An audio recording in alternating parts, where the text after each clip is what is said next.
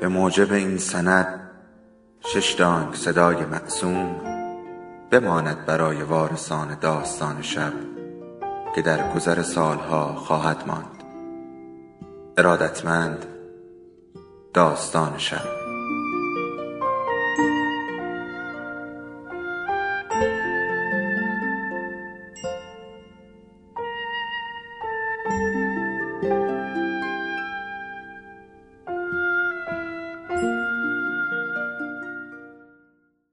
یکی بود یکی نبود.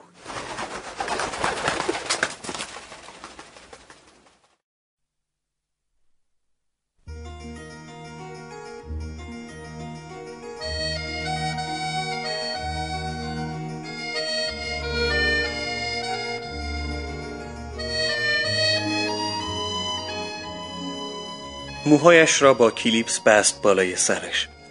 بدون آنکه آن خطهای صاف را این طرف آن طرف کند. بدون آنکه رشته ای از آنها را در دست چپش مش کند و بیاورد روی شانه چپش و بوی نرم کننده را استشمام کند. موهایش را با دستهای زبرش برد بالای سرش و بیرحمانه بین آن شیارها محکم زندانیشان کرد. هیچ وقت مثل خاله شهلا نبود. خاله شهلا همیشه می ایستاد جلوی آینه. آواز می‌خواند و موهایش را در هوا تاب می‌داد.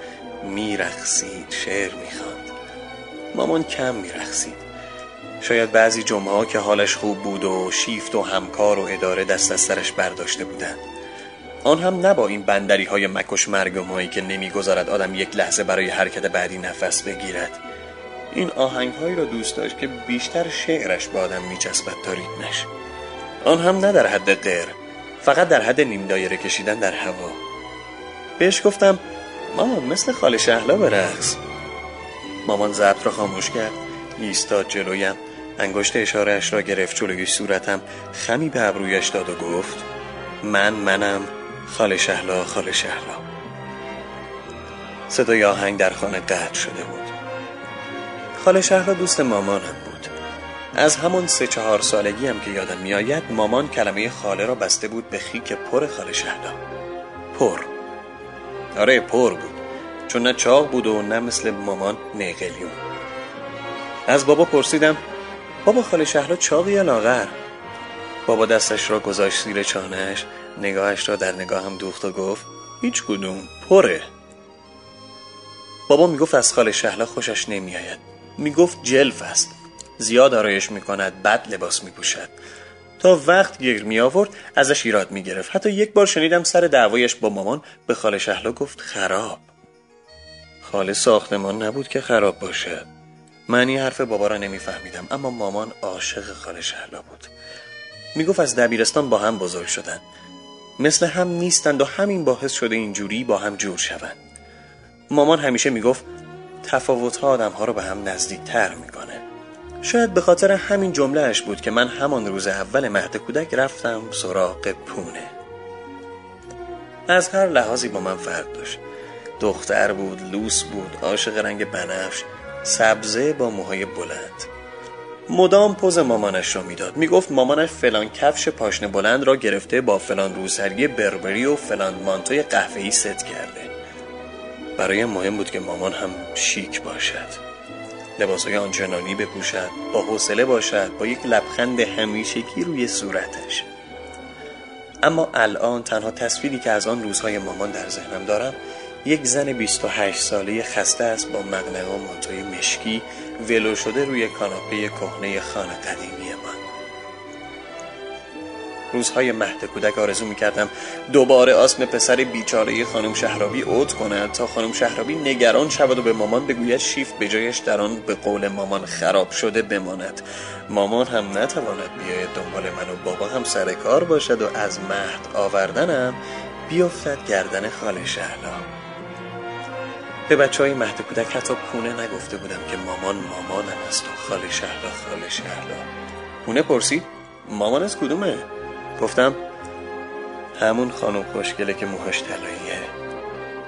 همون که جوجه لب قرمز زده. آره پونه ذوق کرد. پشت موهایم را گرفت کشید و گفت وای خوش به حالت. از مامان منم خوشگلتره. بعید می‌دانم الانم که سی ساله شده بتواند درست مثل آدم بگوید روژه لب. همه داشتن برایمان دست می‌زدن.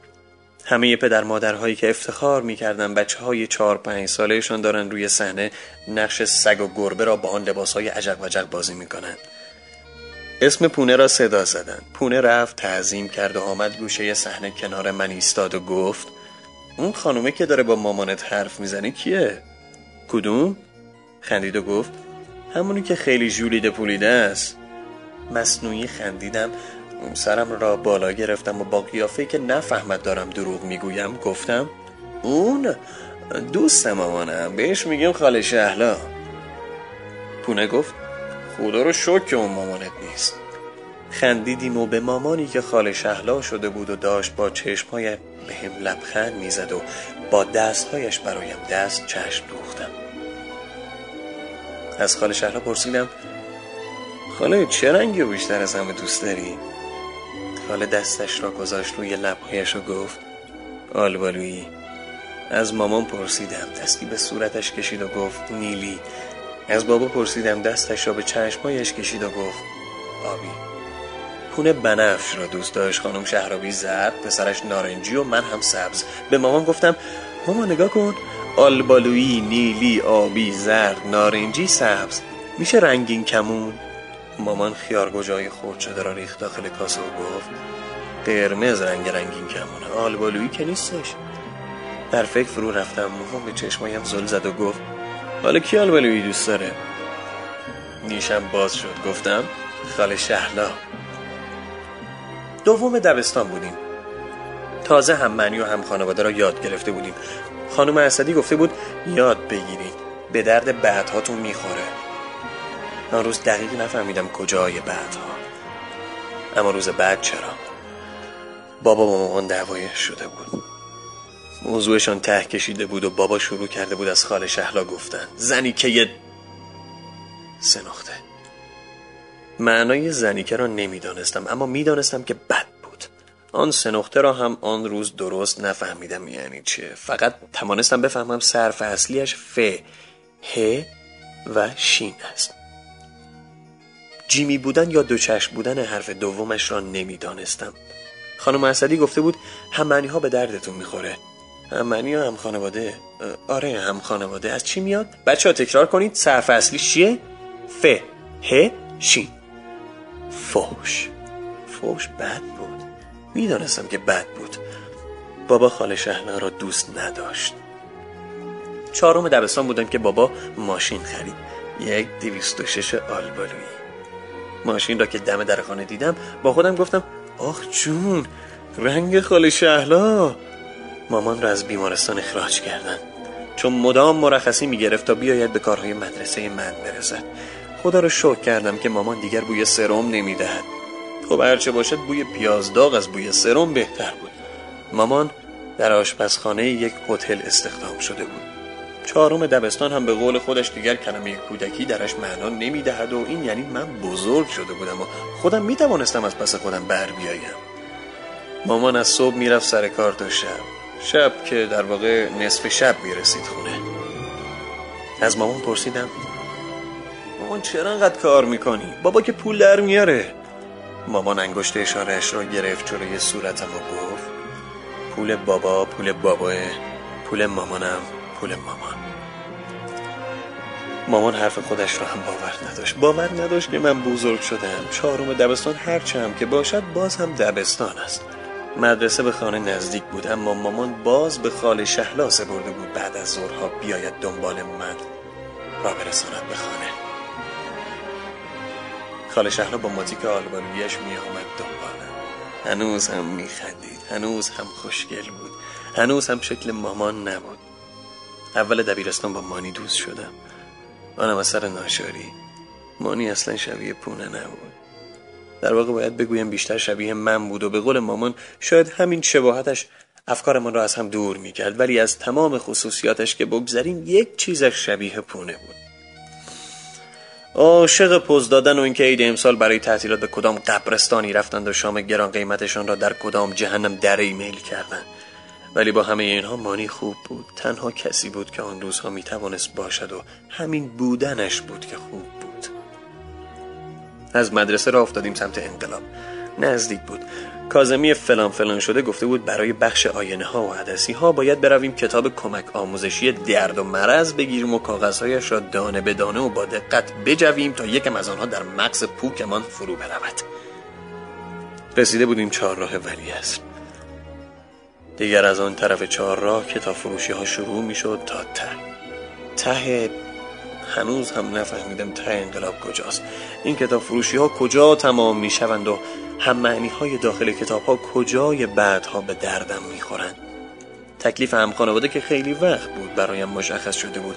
هنوز درست و حسابی آنجور که باید و شاید کاربرد هم معنی ها را نفهمیدم. می‌خواستم از چهار راه رد شویم. چراغ هنوز سبز بود؟ مانی با آرنج زد به پهلویم و گفت اون بابات نیست؟ دستش رو به طرف چهار دراز کرد.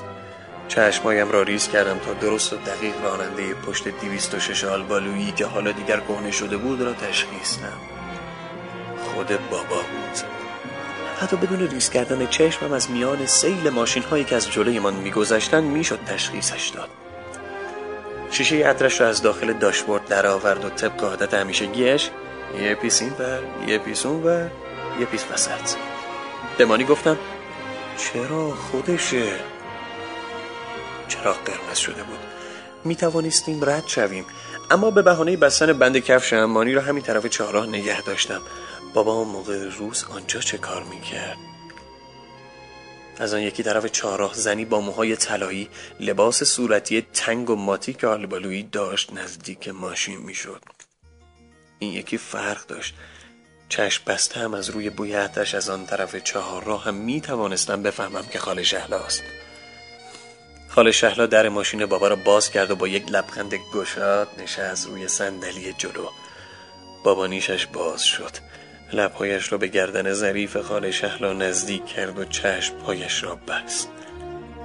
زن آلبالویی چشمهایش را بست و خندید. ماشین آلبالویی از جلوی ما رد شد. مانی گفت اون زنه کی بود؟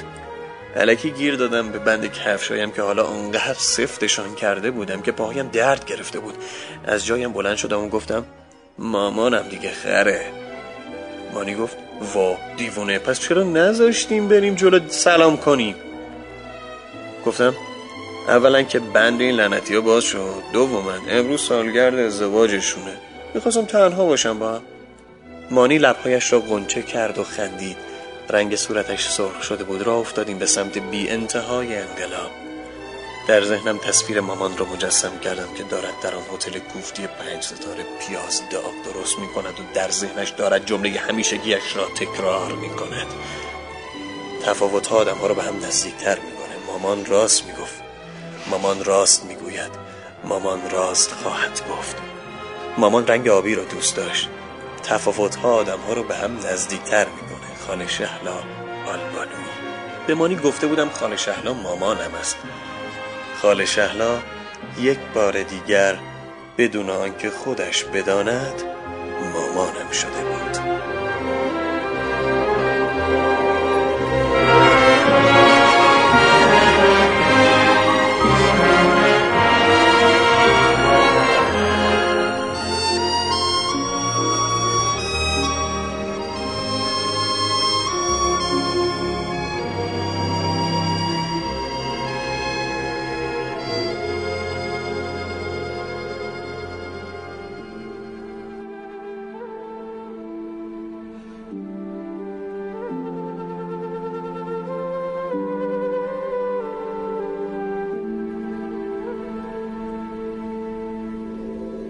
داستان شب بهانه است.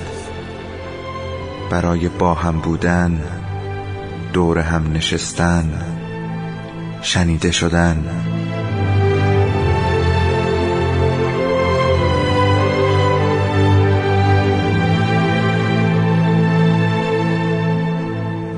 صدای افسانه ها رو میشنویم.